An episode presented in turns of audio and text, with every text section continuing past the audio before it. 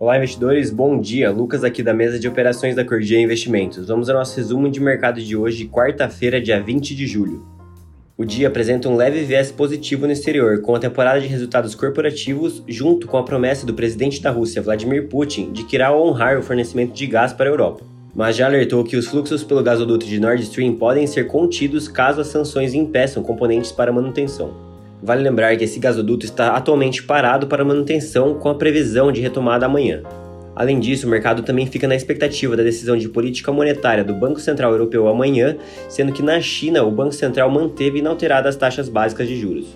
Dito isso, no pré-mercado global, S&P 500 futuro opera em leve alta de 0,1%, na zona do euro, o Eurostox opera em baixa de 0,4%, enquanto na Ásia, a bolsa de Nikkei em Tóquio fechou com uma valorização de 2,7% e em Xangai, na China, acabou fechando no positivo em 0,8%. Entrando aqui na parte de commodities, o minério de ferro sobe em Singapura com um corte da estimativa de produção da Vale e o petróleo recua 1,5%. Por outro lado, o Bitcoin se recupera bem hoje e opera em alta de 1%, sendo negociado na faixa dos 23.600 dólares.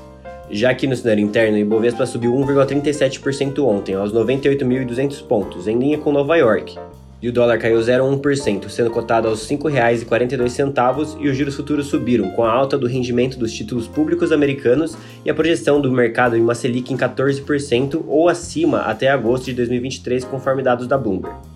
Sendo que o corte dos preços dos combustíveis de 5% nas refinarias pela Petrobras reforça a possibilidade de uma deflação em julho e agosto, mas não ameniza as projeções a partir de 2023.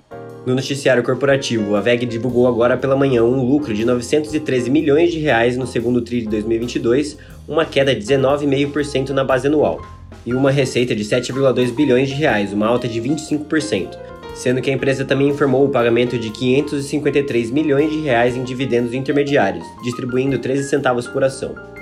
Bom, por hoje é isso, tenham todos uma excelente quarta-feira e bons negócios.